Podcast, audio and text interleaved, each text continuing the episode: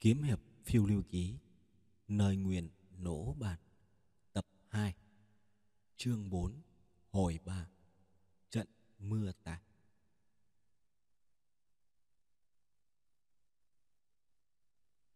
Ông Lục thở gấp, Tựa như một con thiêu thân quyết nao đầu vào ngọn đèn cháy rực. Con ả đàn bà kia như đầu bếp, thêm củi, Thân trọng để ông Lục vào trong nó Đôi cánh thiêu thân đã bén nửa Thanh củi vào lò đã bốc cháy, Nhưng con thiêu thân cháy Cánh lại nhào khỏi ngọn đèn. Thanh củi nửa cũng nhảy khỏi nỏ Thế là con thiêu thân đã thiêu cháy chụp đèn. Thanh củi đã làm bỏng người nấu bếp. Khi lấy ông Nục rút tay từ trong hò mây ra, Cánh tay ông đã ướt đẫm. Có máu tươi, cũng có cả nước suối vàng. À đàn chỉ là vật thế thân cho lữ chủ nhân. Vì vậy ả không nhìn thấy cảnh tượng ông Lục dùng nước suối vàng đốt nhà khi lấy. Nếu không, ả tuyệt đối không cho phép ông Lục đặt cánh tay lên tay mình. Nước suối vàng trên tay ông đã thấm đầy vào tấm trường bào dày lộng lẫy của ả. Ông Lục tiếp tục thở hồn hển như đứt hơi đến đứng còn không vững. Nhưng có ai ngờ cánh tay trái của ông lại mạnh mẽ linh hoạt đến vậy. Ông nào vào bức tường lửa một cách vô cùng gấp gáp. Lúc này bàn tay của ả đàn bà không thể tiếp tục giữ chặt lấy cổ tay của ông được nữa. Vì như vậy ả sẽ bị nôi theo vào trong nữa. Ả đàn bà vừa lỏng tay một chút, chỉ một chút thôi. Ả lập tức cảm thấy có điều bất ổn. Vì bàn tay còn chưa buông hẳn của ả trước mắt đã mất hết cảm giác. Ngón tay trái của ông Nục không biết đã chìa thẳng sẵn từ lúc nào. Bàn tay của đàn bà vừa nới nỏng, ông lập tức xoay cổ tay ra ngoài. Đầu móng tay cái rạch mạnh qua huyệt mạch môn của ả. Bàn tay của ả thoát tê liệt, lập tức rời ra. Ả đã buông tay, nhưng bây giờ lại đến lượt ông Nục không chịu buông, lắm ngón tay yếu ớt phút chốc cứng lại như sắt thép. Móc chặt lấy các đầu ngón tay của ả đàn bà, tựa như đôi tình nhân đang ngoắc tay thể lon hẹn biệt. Mặc dù bàn tay của ả đàn bà không còn cảm giác, nhưng cánh tay vẫn rất khỏe.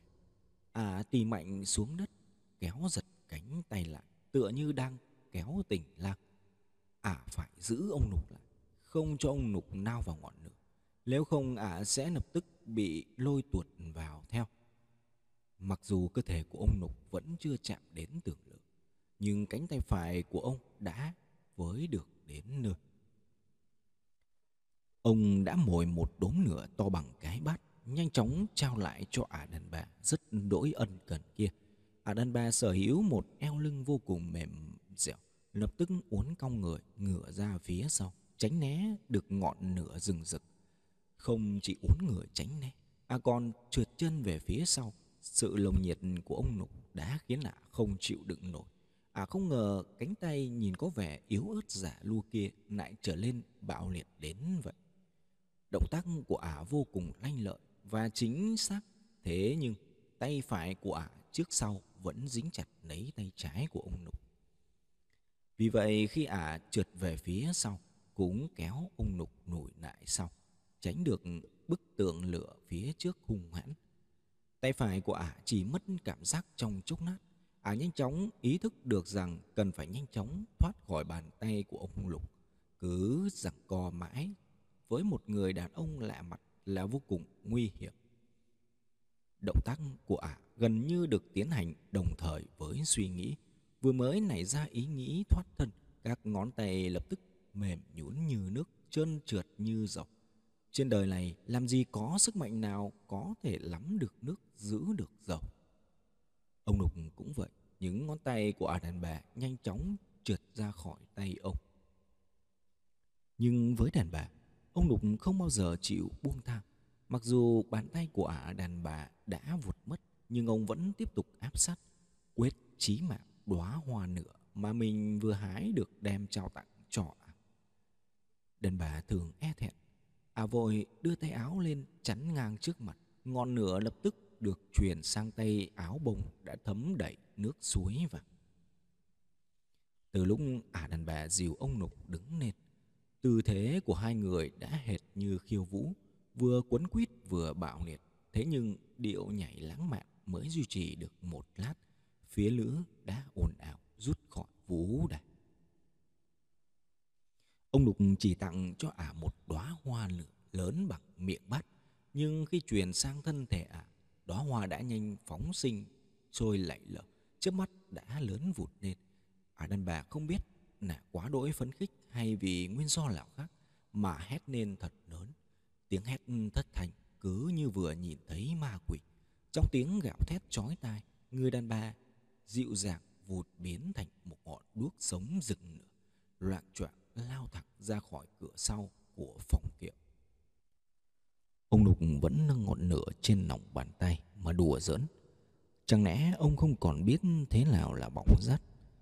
Thì ra trước khi thấm đẫm nước suối vàng trên tay áo, ông đã kịp thoa bột ngọc phàn lên bàn tay và ống tay. Bột ngọc phàn là thứ nhất thiết phải sử dụng trong các chiêu hỏa chỉ thấu băng hồn, hỏa trưởng, khu âm hàn. Trong thiên sư pháp, nó có khả năng cách nhiệt và chống cháy rất thần kỳ.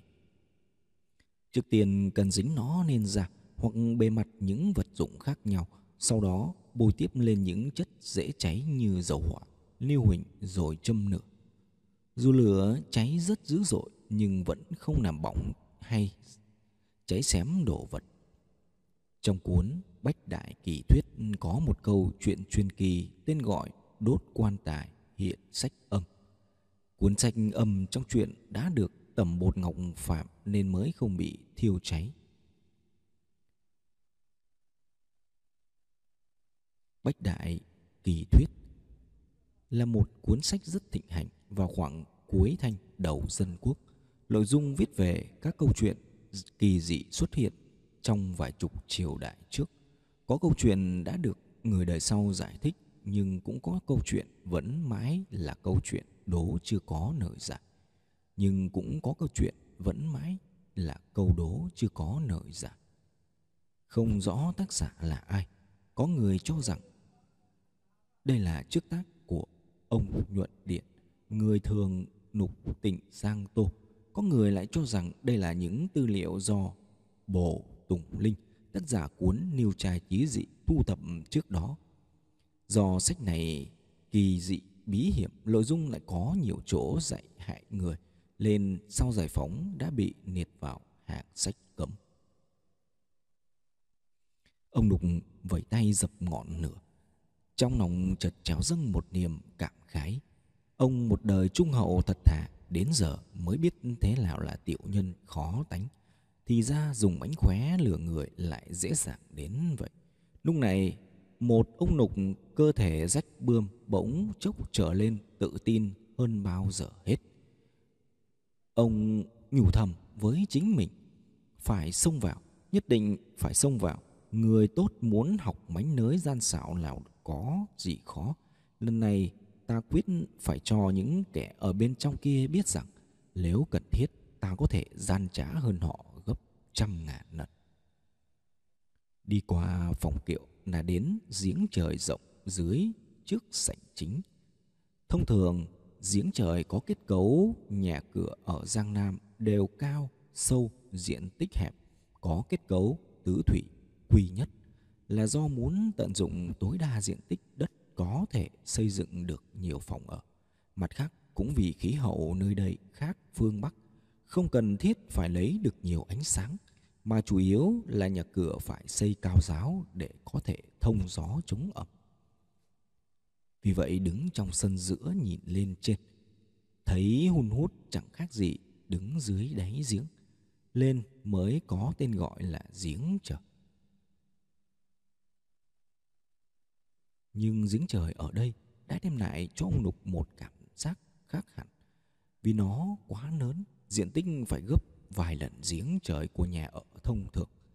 Nhìn từ góc độ này có vẻ giống với phong cách nhà cửa phương Bắc hơn.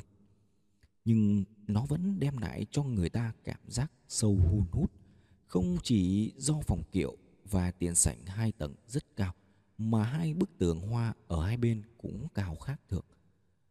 Trên đỉnh tường là một dãy sống ngói xanh nhô lên cao vút. Quan trọng nhất là phòng kiệu sảnh chính và hai bức tường hoa đều có mái hiên đua ra rất dài. Bốn mái hiên giao với nhau khiến cho giếng trời vốn rất rộng đã bị che khuất một phần lớn. Ông đục ngã nhào trong giếng trời lại lăn nung nốc thêm hai vòng nữa. Ông nan đi không phải là do cú ngã quá mạnh mà là như vậy có thể thuận đà lăn tới rìa mép bóng râm ở phía dưới mái hiên. Trong giếng trời, bộ phận không bị bóng dâm che khuất có hình bình hành. Đó là do mùa đông ngày ngắn, giờ đang buổi chiều, tuy chưa muộn hẳn, nhưng ánh nắng đã bắt đầu chênh chích. Ông Đục bỏ toại trên mặt đất, không đứng nên nổi mà ho rũ rượi liền mấy tiếng, sau đó nhổ ra một cục đợm lẫn máu. Ông nhổ cũng rất khéo, nhổ đúng vào điểm đối xứng nhau ở sáu phần của cạnh hình bình hành đối diện. Sau đó ông liên tiếp nhổ thêm ba cục đờm nữa, mỗi một lần đều nhổ đúng điểm đối xứng sáu phần của ba cạnh còn lại. Điểm đối xứng sáu phần là điểm phân chia được sử dụng trong kiến trúc cổ đại. Nguyên lý của nó giống như điểm tỷ lệ vàng hiện nay. Ông Lục làm vậy là có tính toán, đó là ông đang tìm mắt phong thủy trong giếng trời. Đây là cách gọi quen thuộc của ông Nục. Ông cho rằng mắt phong thủy cũng chính là khái niệm chỗ khuyết trong nghề khảm tử. Mặc dù sau khi đến nhà họ Lỗ, ông Nục đã học công phu bố gắt nhưng ông không bao giờ cho rằng bản lĩnh của mình có chỗ nào kém cỏi bởi vậy ông đã không áp dụng thuật phong thủy của mình vào công phu bố cát mà lại đem những ưu điểm và đặc sắc của công phu bố cát để bổ sung cho thuật phong thủy của mình.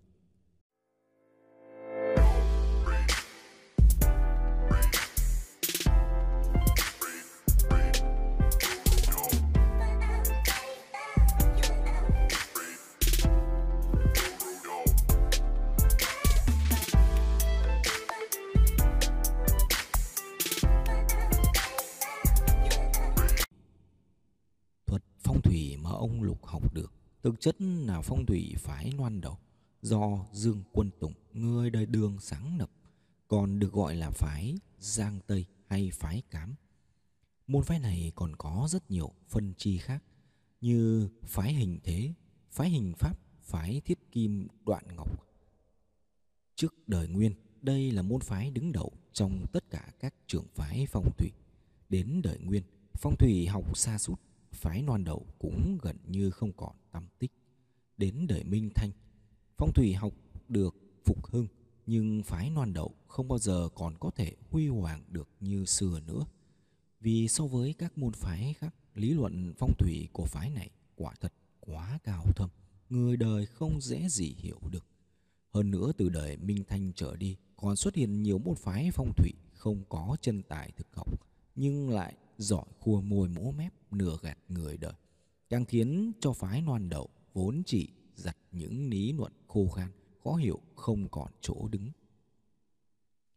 Đại sư phong thủy dương quân tùng để lại rất nhiều chức tác mang tính thuật như hám long kinh, hám long thập nhị vấn, thanh nang diệu quyết, kim ngọc đắc pháp, thiên tâm kinh ông đục rất có năng khiếu về phong thủy học. Ông không những hiểu được các lý luận cao thâm của phái loan độc mà còn có sự lĩnh ngộ rất sâu sắc. Ngay từ khi bắt đầu theo học, ông chọn đúng tác phẩm kỳ bí khó hiểu nhất là Kim Ngọc Đắc Pháp để nghiên cứu. Đây là phương pháp phong thủy của phái Thiết Kim Đoạn Ngọc, một phân chi khác của phái loan độc. Hám Long Kinh Hám Long Thập Nhị Vấn Thanh Nang Diệu Quyết, Kim Ngọc Đắc Pháp, Thiên Tâm Kinh.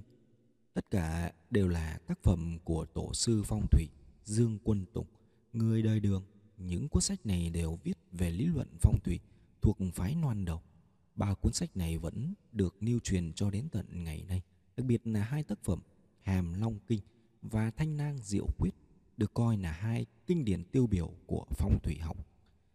Thanh nang diệu quyết còn có tên khác là thanh lang áo ngữ.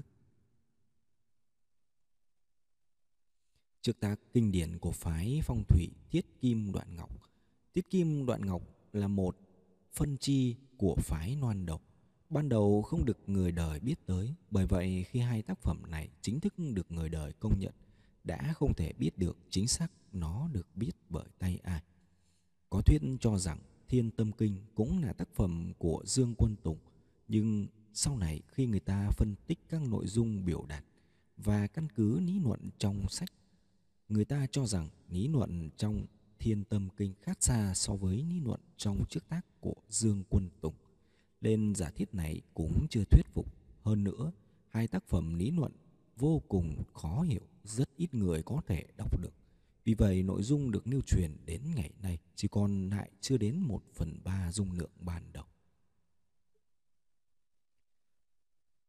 Thiết Kim Đoạn Ngọc yêu cầu phải có phạm vi kiến thức cực rộng mới có thể vận dụng được vì căn cứ lý luận của nó cho rằng trong thiên hạ không phân chia đất hung đất cát chỉ phân chia có ách mà không có ách thôi đất đều là cát địa sở dĩ xuất hiện hung tướng là do có hình ác phá và vật hung ác phá hủy cát tướng ban đầu chỉ cần tiến hành phân chia những khoảnh đất đó theo phù hợp hoặc tiến hành điều chỉnh về phương hướng cấu trúc, địa thế sẽ có thể tránh được khỏi hung hiểm.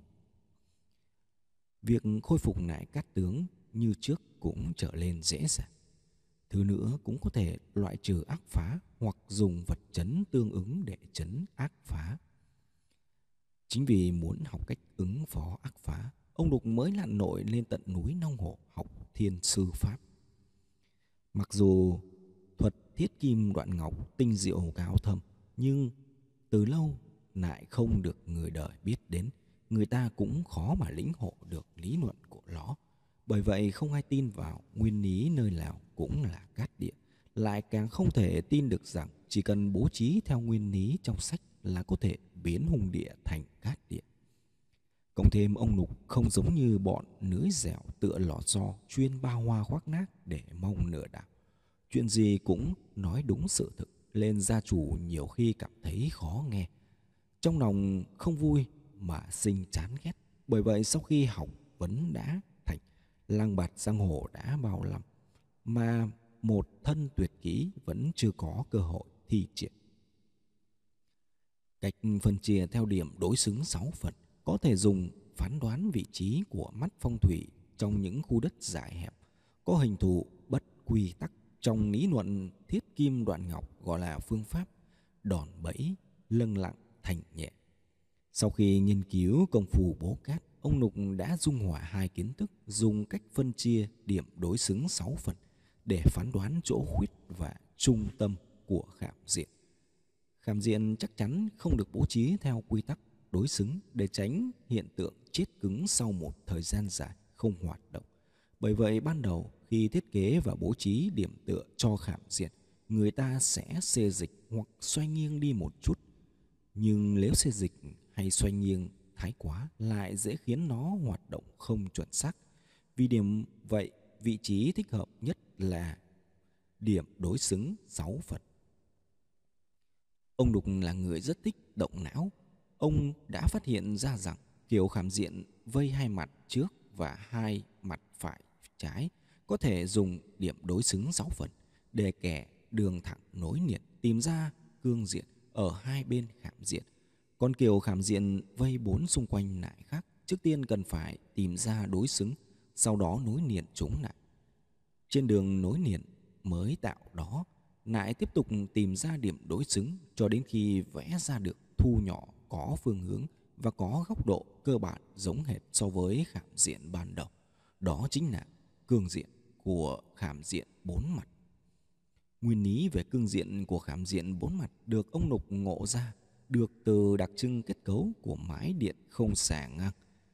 Khoảng hở hình nục giác cũng để chịu lực níu lại trên nóc điện cũng chính là cương diện.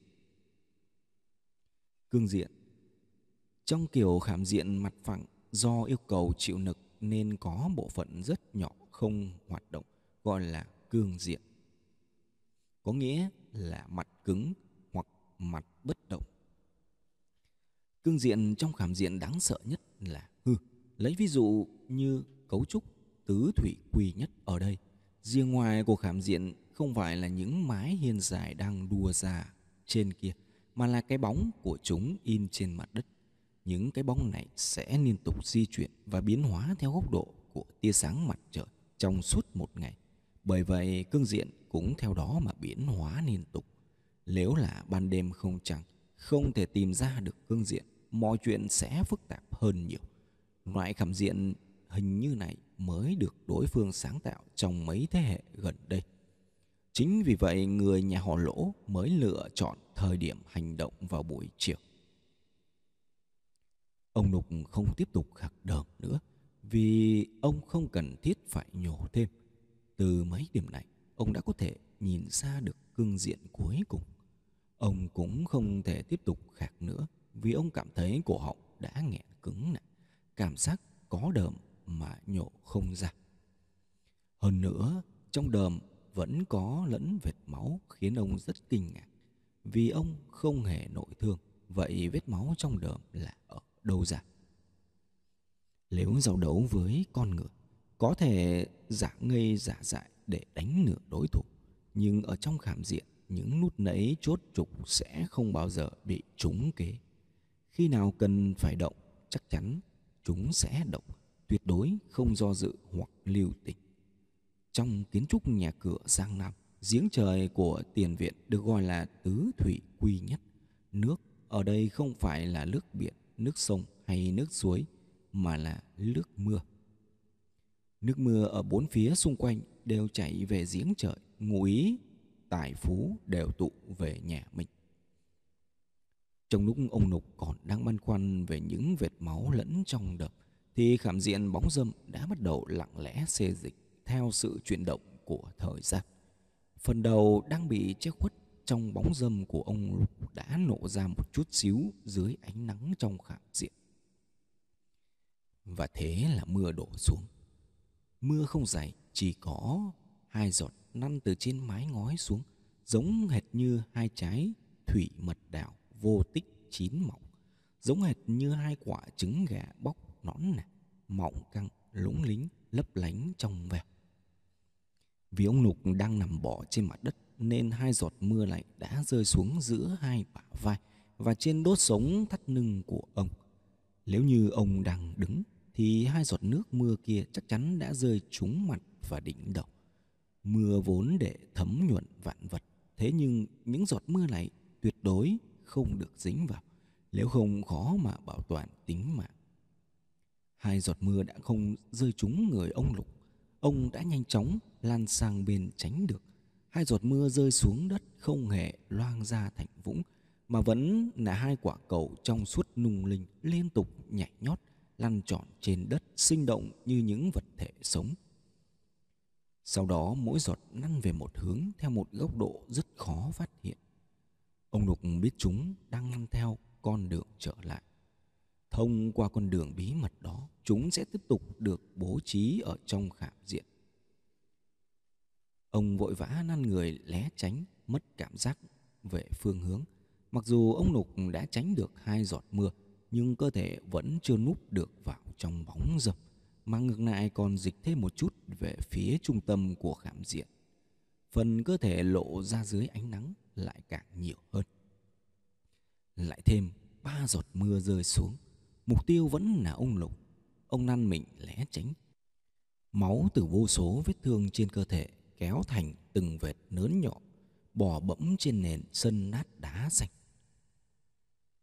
Mưa rơi càng dày, nhưng ông lục không tiếp tục né tránh nữa. Ông năn thêm vài vòng, rồi lộm dậy ngồi khoanh chân ở một chỗ bên trong khảm diện. Vị trí này thật quái dị, không giọt mưa nào lọt đến. Ông Nục cảm thấy rất đắc ý. Sơ đồ bố cục của kiểu khảm diện này, ông chỉ nhìn sơ qua một lần. Bản thân ông cũng mới chỉ sử dụng đến một tuyệt xảo trong thuật phong thủy đã có thể dễ dàng tìm ra chỗ khuyết của khảm diện. Làm sao lại không đắc ý cho được những giọt mưa thưa dần vì trên bốn mặt mái hiên cũng không thể chứa quá nhiều giọt mưa. Còn ông Nục vẫn ngồi ung dung ở trung tâm của khảm diện. Thậm chí, còn đủ rảnh rang để ngó nghiêng quan sát những ngón gãi đầu bạc đang găm chi chít phía sau cơ thể. Xem liệu có khả năng gỡ ra hay không. Bộ dạng sờ soạng chẳng khác nào gã ăn mày rách dưới đang ngồi phơi lắng, bắt cháy lời đậu phố.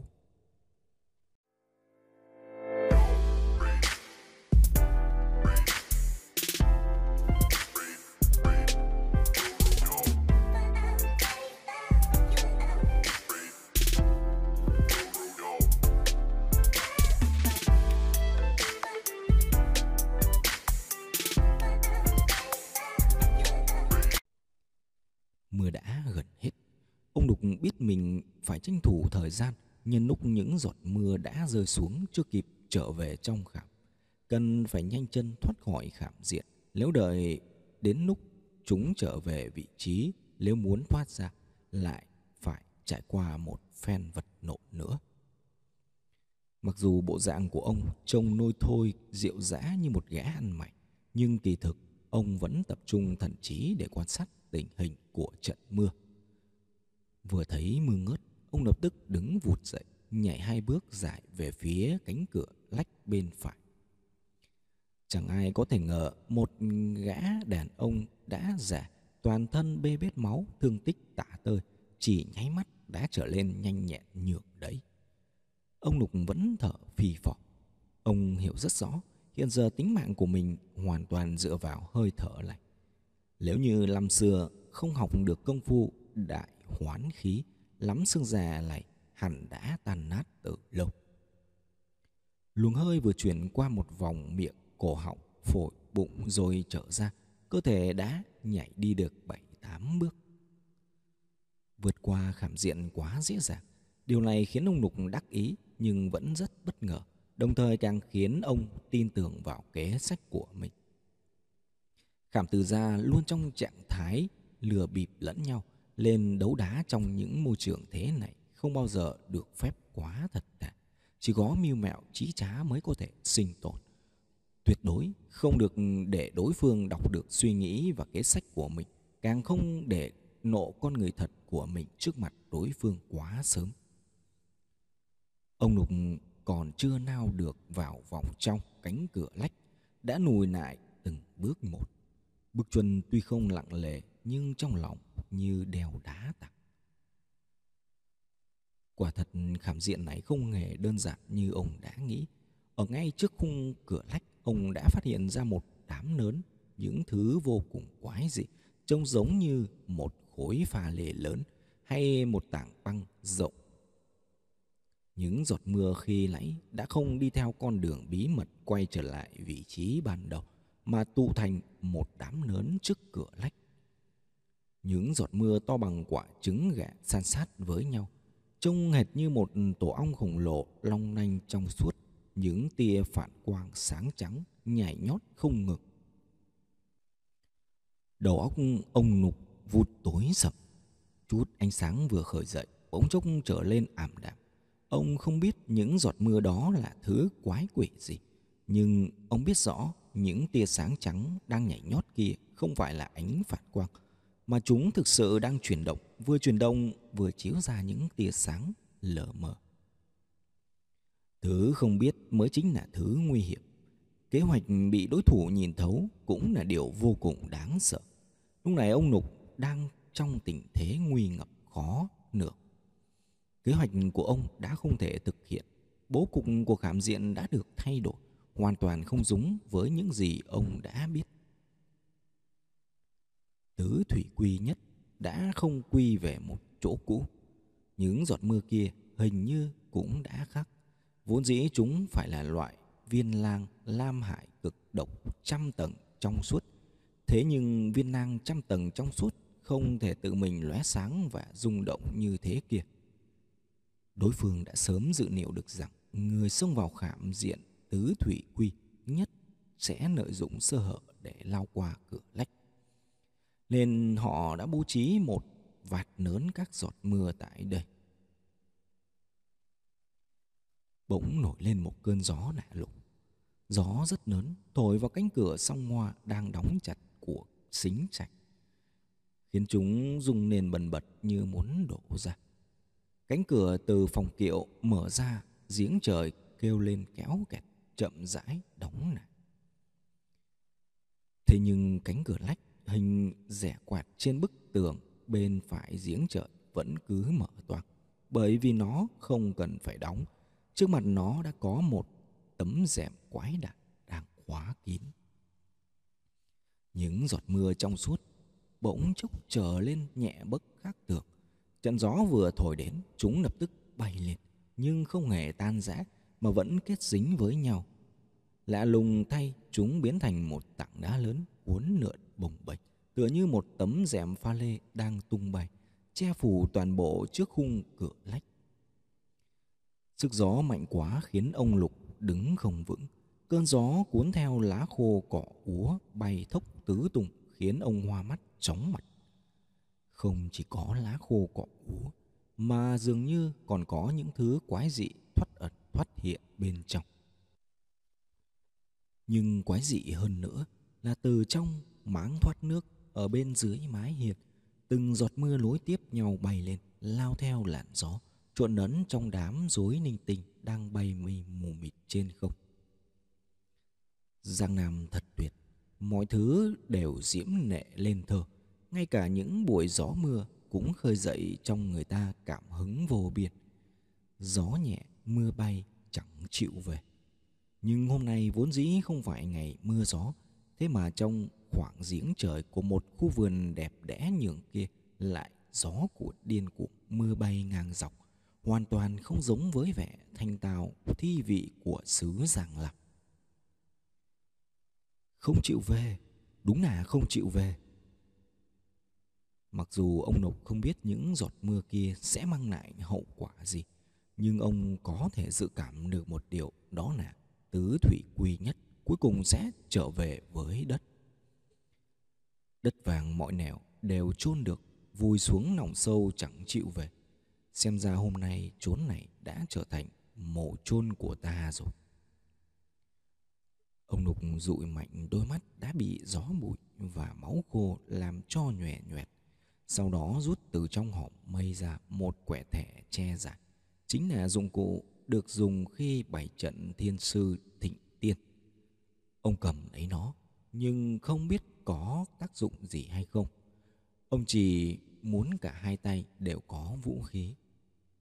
Tay phải lưng cao quả chuông tự phong, tay trái cầm thẻ tre dài nhọn hoắt.